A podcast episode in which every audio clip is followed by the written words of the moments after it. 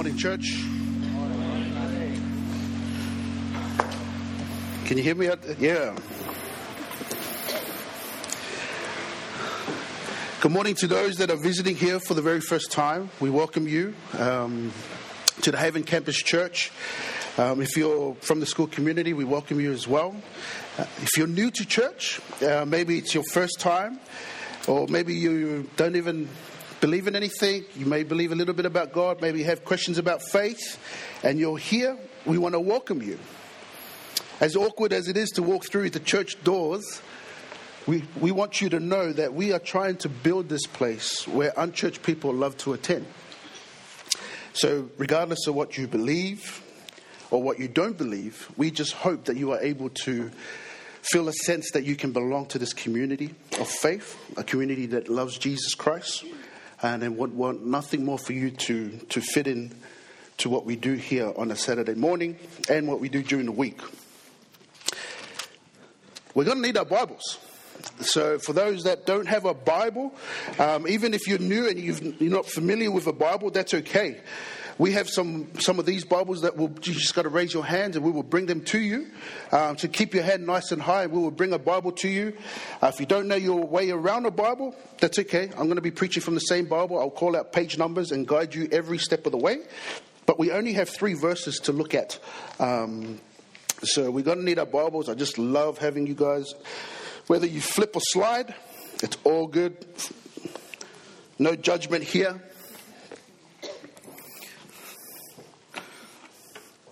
But we're going to continue on with our Luke series um, for the rest of the year. We're looking at the Gospel of Luke, just one book. And we're going to have a look to see what he actually investigates and what he finds. And this week we're looking at a, a short story known as The Two Builders. Um, but it's a very powerful story because Jesus uses this as an illustration to drive his point home. And so although it's only three verses, it is a power packed verse. So just please keep your hands nice and high. If you need a Bible, this Bible's coming around. Uh, we will bring it to you. For those that have the Bibles that have been handed out, go to Luke chapter 6.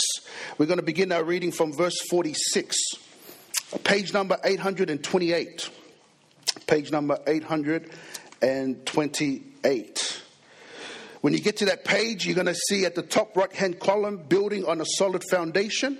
That's where we're going to begin our reading. But we're not going to begin there. We, are just going to talk for a little bit. So keep your finger on it, and then we will begin.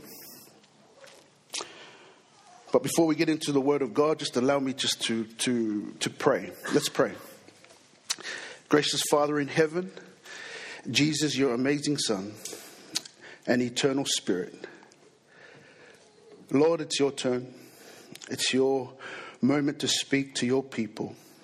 And Lord, I just ask that you rid me of myself and fill me with your wonderful spirit so that you can lead me and guide me and walk before me. And I will follow in Jesus' wonderful name. Amen. So, the big idea that I want you to go home with, um, if I lose you throughout the sermon, this is the big idea that I want you to take home. Obeying God is not legalism. I can hear, mm, mm. That's the sound I make when I'm holding a Big Mac. Mm. Obeying God is not legalism. That's the big idea I want you to take home um, as we move. I'm going to dive into that topic as we move along, but I just want to talk about the Leaning Tower of Pisa. I discovered that the reason why this is leaning is because on one side it's got good foundation, and on the other side the foundation is not so good. And so they discovered this early on as they were building the Leaning Tower of Pisa at about this stage, I'm told. But they continued to build on anyway. And the actual person that designed it didn't put their name on it. So they probably knew it was doomed from the very beginning, but they still went ahead and built it. The foundation that was laid was 20 by 3 meters deep, so it wasn't really solid. And so on this side, it's not so good foundation, they said. And so it began to lean. And they tried to do so many things to try and um, to save this structure in the early 1990s. And so what they did is they tried to put some anchors down the bottom, some, some weights on the other side. Uh, but it got so bad, they actually tried to um, put in liquid nitrogen to try and freeze it, to freeze the foundation at the bottom, but that didn't work. It just made the lean a lot more greater. And so what they did is they closed it off to the, to the public and they put some cables across to, you know, just to, to hold it up while they try to figure out how, how to sort, uh, sort this problem.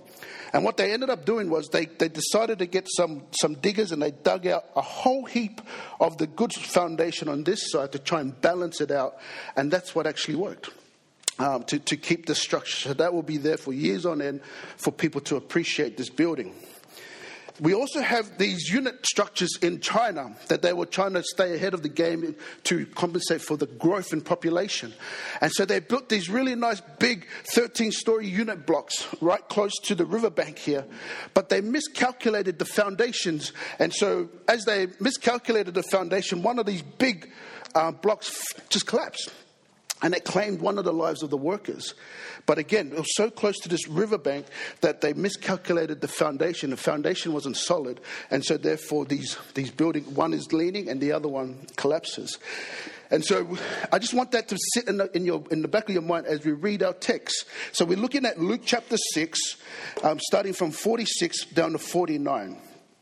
If you've got it there, give me a mm hmm. Follow along as I read. So why do you keep calling me Lord, Lord? Anytime you see in scripture where it says Lord, Lord, God's saying, listen, watch, hear me, attention. God's grabbing our attention. He goes, follow me now. And then listen to what he says. He goes, when you don't do what I say. So God's calling our attention to say, You say that I'm Jesus, you say that I'm the Christ, you say that I'm the Savior, but why don't you do what I say? I will show you what it's like when someone comes to me, listens to my teaching, and then follows it. It is like a person building a house who digs deep and lays the foundation on the solid rock. Everyone say solid rock. When the floodwaters rise and break against that house, it stands firm because it is well built. But anyone who hears and doesn't obey is like a person who builds a house without a foundation. When the floods sweep down against that house, it will collapse into a heap of ruins. Many scholars say that, that um, the fact that Jesus Christ ends on a negative of the house that stands firm and the house that collapses is Jesus really trying to drive his point home. But I just want to draw contrast between these two houses. You got one house that just listens to Jesus Christ. The other house listens and obeys Jesus' teachings or laws, right? Then you got the other house that was built on shallow foundation. The other house is deep and it's on the rock in terms of foundation. And then you got the other house that collapses, and then the other house that stands firm. But the interesting thing for me is that the storm or the floods hit both houses. It hits both. And in Luke's context, Luke is talking about these floods to represent the trials of life. Only one has the foundation, the right foundation to stand firm when it comes to the trials of life. And that foundation is none other than Jesus Christ. It's not, it's not religion, it's not denomination, it's Jesus. It's got to be Jesus as the foundation. That's what will keep the house standing firm. But the floods hits both houses. And so, what that tells us is regardless if you've got Jesus, regardless if you believe in God, regardless if you've got faith, trials are going to come. Having Jesus doesn't give you a magic portal that protects you from trials. Trials come to whether you believe in God or whether you do not believe in God. That's the reality of life.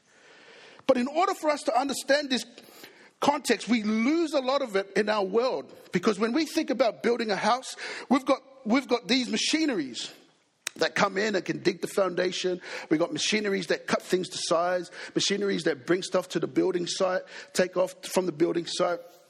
However, even though we've got all these machineries, I'm not trying to say that it's an easy thing to build a house. It's still very difficult, I would imagine, very stressful. We've got some builders here, they would know it better than me.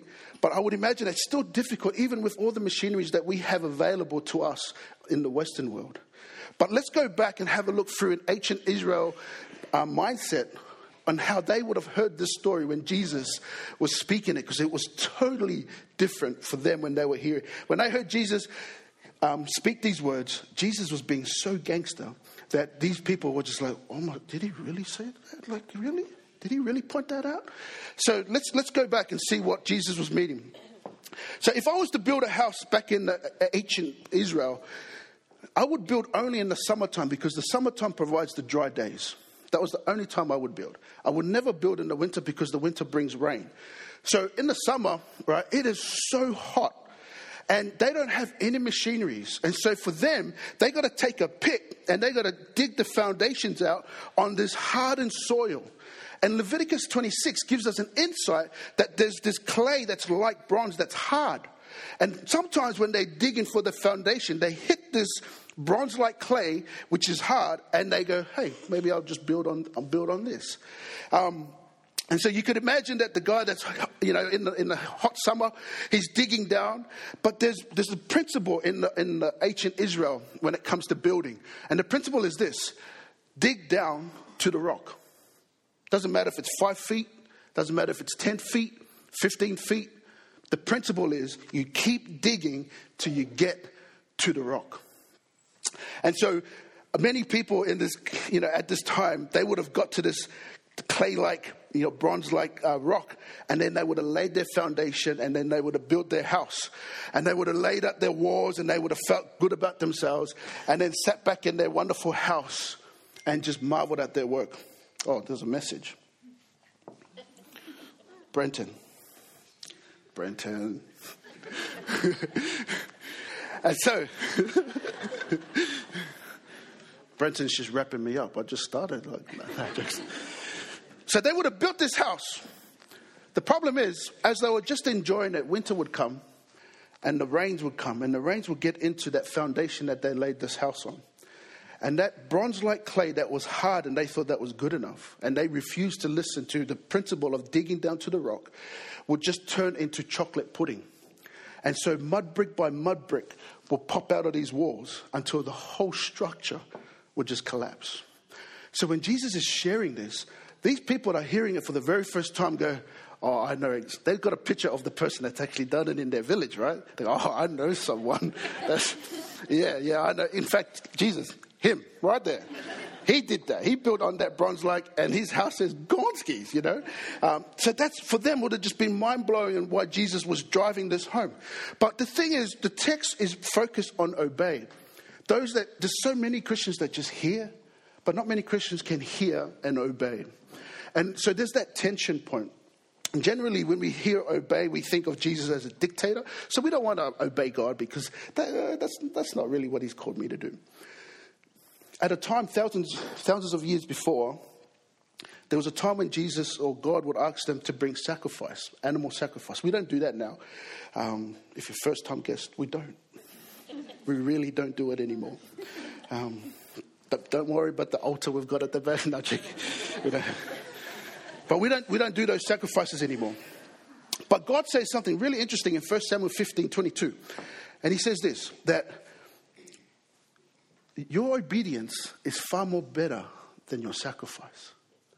God goes, I know I've asked you to give me this sacrifice. I know I've asked you to bring me these sacrifices, but it's really your obedience that I want. So to God, obedience is, is, is, a really important thing. And so when we look at this text and we look at God saying, Jesus saying, hey, I don't want you just to listen, I want you to listen and obey. We generally go off to those that have been in the faith for a long time. Oh, he's talking about the law of God. But that would be incorrect because the context of this story is God, do not judge others. On the other side, the context is love for your enemies. And then it's got the Beatitudes, and I don't want to depress you today, so I'm not going to read the Beatitudes, but there is a sermon coming on the Beatitudes. Um, side note, me and the sermon team, as we are preparing for the series, um, one of our members was like, This Beatitude, wow, wow, mm, that's difficult. Bag's not. Right? This person said, Bag's not, I'm not going to preach this. No. And we cracked up. But as we were reading it, it, it just broke their heart. You know, they were like, oh man, I'm not even like this as a Christian. And when it came to me saying, okay, so who's going to preach this? That very person said, I'll preach it. You know, and that's Adam Crancer. He's going to come here and um, deliver that message. So I'm not going to do that for you. I love you too much. Not joking. So the context of this is obeying is to love like Christ, to love people that cannot love you back, to give people money that cannot afford to repay you. That's what Jesus Christ is calling us to obey, to, to look at the marginalized and be a light or salt in those that are marginalized in our society. Because if we are not dealing with the marginalized in our society, then God will marginalize us as a church. And that's the gospel truth. And so Jesus is saying, I need you to not only listen, but I need you to obey. But I don't want you to think that I hate the law, so let me speak into it. The pursuit of law, God's law, is a good thing. I never wake up and pray and hope that Renee will commit adultery. Eh, does anyone else do that? Does anyone else wake up and go, I just wish my wife would just sleep with someone else? Wouldn't that just be an amazing thing? Like, no one does that, right? And the law of God says, do not commit adultery. So that's a, that, we all want that. So that's a good thing to pursue. The pursuit of God's law is a good thing. We don't want people to murder. We don't want people to steal. So the pursuit of God's law is a good thing. But there's generally two paths that people pursue God's law. The first one is through works. And this person pursues God's law to try to earn God's favor. And these people are generally easy to detect because these people have got so much uh, sin that they think that they can eradicate from their life before Jesus Christ comes, and that leaves them in a space of shame and guilt. And you can pick them out because then they project that on others, right? They'll judge you. And generally, what they judge is the very thing that they're struggling with, right? They'll judge someone else's marriage because their marriage is going bad. They'll judge other people's kids because their kids are falling by the wayside whatever they're judging is the very thing that they're struggling with. And so, and I feel sorry for these people. And you already, already, in your mind, you go, mm, yeah, I, I, know, I know we got some in our church. Don't look at them. Because they're looking at you right now. Just let me give you a moment to breathe. All right, we're good? So they pursue God's law through works. The other path is through faith. This person goes, I am a sinner oh man, I'm messed up. I do, I do suffer from unforgiveness. I suffer from anger, oh, adultery. And this person goes, man, this is so bad. And then they hear the word of God and then they read the word of God. And there's this holy God that wants to be in the presence of a holy, unholy person. And this person is just mind blowing. What kind of God would want to be in my presence with the sin and the filth that I have in me? And so this person responds to God's law through faith. Says, I want to keep God's law in a response to his grace. So it's, a, it's two different things. And so legalism is the wrong pursuit of God's law or God's teachings. That's what legalism is. And so the big idea for us is obeying God is not legalism. And I want to speak into this. Legalism is the pursuit of God's laws and teachings through works. Obedience is the pursuit of God's law and teachings. Through... now it's Elia. The pursuit of God's law through faith. Obedience, uh, legalism works on the flesh. There's something I can do to appease God. Obedience works on the spirit that says, God has done everything. There's nothing I can do. Legalism works on this process of a debt payment. That's why these people always have this guilt and shame and they wrestle with it and they judge people, is because they, they always have this sense of, I owe God. What a tough place to be in, huh? Really tough. And then you've got the obedient side that knows that I will accept everything as a gift of God through grace, through faith in Jesus Christ. So, obeying God is not legalism. God wants our obedience. Now, yesterday I, I asked my son to, um, to go get the clothes off the, the clothesline. Um, and he loves, he always wants me to talk about him, so it's okay. His name's Damon. every sermon he always comes up to me and goes, Hey, did you talk about me? You know? So now I can say yes. So I said, Damon, can you go, can you go get the clothes off the line? Now, in today's culture, this is the obedience we see, right? In today's culture. Imagine Damon comes back in. He goes away and he comes back into me, and I said, Damon, did you get the clothes of the line? And Damon goes, No. But guess what, Dad? I memorized it. Yeah, let me tell it to you. Dad, go get the clothes of the line. Is that what I want? Is that what I asked? Right? No. I want him to obey me. I want him to go get the clothes of the line and bring it in. Damon, go out, get the clothes, and bring it in. Okay, Dad. He goes off for a time, comes back. Damon, did you get the clothes of the line? No. But it's okay, Dad. Not only have I memorized it, I can say to you in Greek. wow. This is mind blowing. Like, is that what I want? That's not what I want. I want him to go and take the clothes of the line and I want his obedience. And God wants our obedience, right? And God wants us to obey what he has asked us in how to love God and love others as we love ourselves. That's what God requires. He wants our obedience. He doesn't want us to quote scripture. He doesn't want us to say it in Greek, Hebrew, Aramaic. He just wants us to obey him to be salt and light in this world, to stop playing church and be church. That's what he wants. I spent a few days away from life. Um, as some of you know, I went away just to reflect on some things, get my head right. Otherwise, I would, I would not be good for Renee. Um, I would be terrible for her, and I wouldn't be good for you. And so I just needed to just process some things after losing Michael um, so that I could lead the way that I need to lead um, in not only my family but with, with church. And as I was sitting with God alone, I was wrestling through so many things. And I just want to share with you um, one reflection in particular. I reflected on this and I wrote and I put it on Facebook and I said, God doesn't test us to see what's in our hearts. He is God, He already knows. But God does use trials to inform us what's in our hearts. But if God brings you to it, He will walk with you through it. Even when we cannot sense His presence, God is there. Therefore, a severe trial will reveal to us the weakness or strength of our faith and the faithfulness of God. To God be the glory.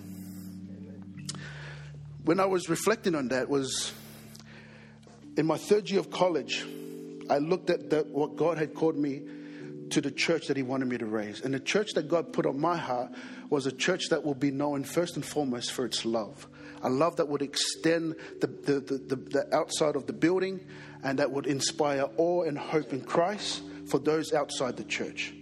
That was the church that God called me to build. No matter where He sends me, that's, that's the church that I've got to try and raise. And I said to Renee, as I was thinking about how to achieve that, and then, then the, the restraints of the institutional church for us, Adventist system, I could see that at some point there might be, when I have to be bold and courageous for God, that there will come a point where I would maybe clash with the institution. And so, being a guy that likes to think ahead and plan ahead, I said to Renee, hey, babe, I, I, need you to understand something that there could be a, a time when me and the institution will clash. And if that happens, I'm not going to go back and do something else because I know this is what I'm called to. And I want you to know that if that happens, that I will just plant a church and build this church that God has called me to build. And she was like, okay. And I said, but that means we have to do it tough financially. We've got to, you know, build from scratch.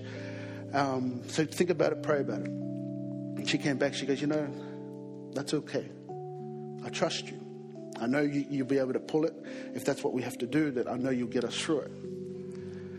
So I said that to her. And I thought, well, now that we've lost Michael, I thought maybe this was the sign. I, I, sat there with God and I went, maybe this is it. This is my time now to leave and to, to go and plant the church that we wanted, the church that we desired. And as I thought about that and I was entertaining that thought, the Holy Spirit then put on my heart is the haven still standing? And I didn't know at first what God was talking about. But I allowed that thought to sit and I just processed it, I allowed it to take me wherever it needed to take me. Is the haven still standing? And then it wasn't too long that I made the connection to Luke 6 46 to 49, where it talks about the two houses and trials will come, but only one house will stand. And the voice comes again, and it's, Is the haven still standing? And I responded to God and I said, Yes, it's still standing. I remember seeing the church that was hurting and the church that came together in community. I remember seeing the church that changed it up on the Sabbath. We didn't do business as usual. I saw a church that came together and we ate together and we supported one another. I saw a church when I came into the school and the students were hurting and broken. People that don't even go to church surrounded our kids that knew Michael and started taking them up there for prayer. Kids that don't even go to church. I saw a whole community at the school and church just pulled together. And I looked up and I said to God, Yes, the haven is still standing. And then I remembered my reflection. But God does use trials to inform us what's in our hearts. Why are we still standing? Because we've got the right foundation, church. Jesus, the one and only, is our foundation. Has to be. How else are we still standing? Luke talks about this context of trial, and we get hit, and we're still standing because we have the solid rock in Jesus Christ. Are we perfect? Hell no. We're not perfect. Have we got it all right? No. Are we organized? We're trying to. But look at the strength of our community. Isn't that good?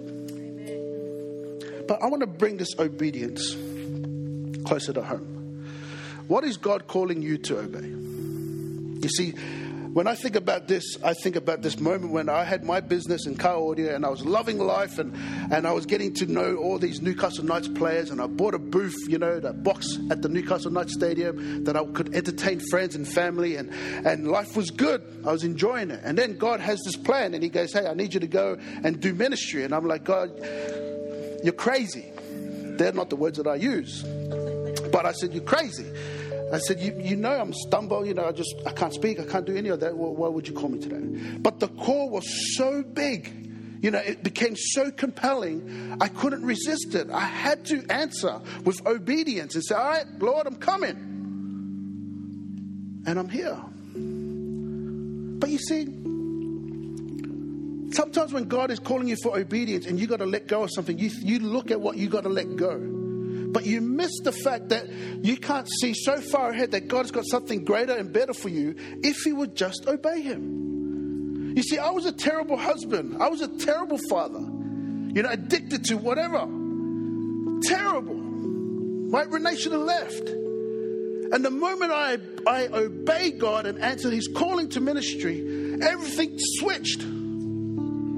I became a broken sinner, a sinner saved by grace. Now I knew how to love my wife. I knew how to love my children. I'm not perfect, but I'm a different man than I was back then. But what it took was for me to be obedient to God's call.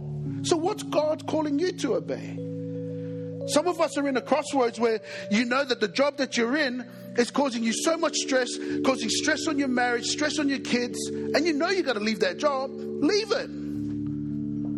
Because you might have this, this thing that you're worried about letting go, but God has got something greater for you on the other end of your obedience. Maybe you got something that you got to downgrade your lifestyle. Living on a coast, it's hard. You want to try and upkeep with everybody else, have the nice house and everything like that. And maybe God's calling you to downgrade. But let me tell you something if you obey God and downgrade, there's something greater, something better for you on the other end of your obedience. You want to talk about keeping up with the Joneses? I live in Wyoming. It's the ghetto of the Central Coast. Make no mistake about it. I get home and I hadn't worked out where to land the sermon. And I said to Renee, I'm going to go get some petrol and I'm going to go sit at the park and just sit with my notepad and work out where I'm going to land. So I take my car and I park at Wyoming Park, that's just down the end of my street. Sit there, thinking, praying, listening to music, riding. And I see this cop car. And I'm going, oh, he looks a bit interested in me. These guys come into the car park, you know, there's a whole bunch of, uh, I won't say what they, they were, nationality, but they were like, and they just eyed me off, and then they left. And then they came back, but this time they came and parked right at my car looking at me. And I was like, you know what, I'm a pastor, but I would dust you up, man, if you come at That's what I said in my head. Now, pastor or not, they want to step to me, man, I'm to, this is not the week to come at me. And then a cop car comes back. The windows are down. He sees this car next to my car, and I went, I bet you this cop thinks, no, we're doing a drug deal. Sure enough, in. Hey, get up. I get called out of the car. And I, I didn't know, but I was, I was holding my Bible. he, goes, well, he interrogates this car. And he looks at me and goes, What are you doing here? And he checks the car and goes, I'm going to search the car. Puts on his gloves, search my car. He goes, What do you do? I said, Oh, I'm, I'm a pastor. You're what? I'm a pastor. What's a pastor? I'm a minister of a church. yeah, right. Pops the boot, looks everything, you know, looks through my car and everything. And then he sees my notes and he picks up my notes and he's like, What's that in your hand? I said, It's my Bible. And these guys over here are just like, this guy with this Commodore with my hat on, you know, my, this guy's, and I'm just looking at it, the goes, You really are a pastor? I said, Yeah, I am. I said, Would you like some prayer? that's, and he's just like, No, oh, no, no, I, I don't believe in that God stuff, you know. And I said, Okay, that's cool. But in my mind, I thought maybe one day I'll be able to bless this copper. I don't know, you know. I don't know what it is, what God is calling you to. But I know that you've been holding on to it for so long, and God is calling you to obedience. But on the other end of your obedience is something greater. See, what holds us back as Christians is that we look at obedience when it comes to God and we think it's legalism. But it's not legalism.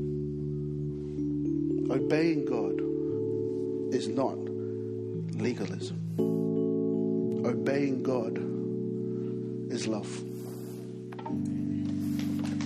Let's pray. Gracious Father in heaven, Jesus, your only Son and eternal Spirit.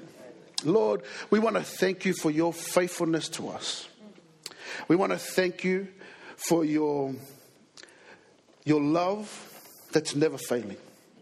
We want to thank you that at a time of grief, of losing one of our own, that you were able to show up, that you were able to comfort, strengthen, and deepen our relationships with you. And so, Lord, I just marvel at your goodness at such a time as trials. And we just want to bless your holy name.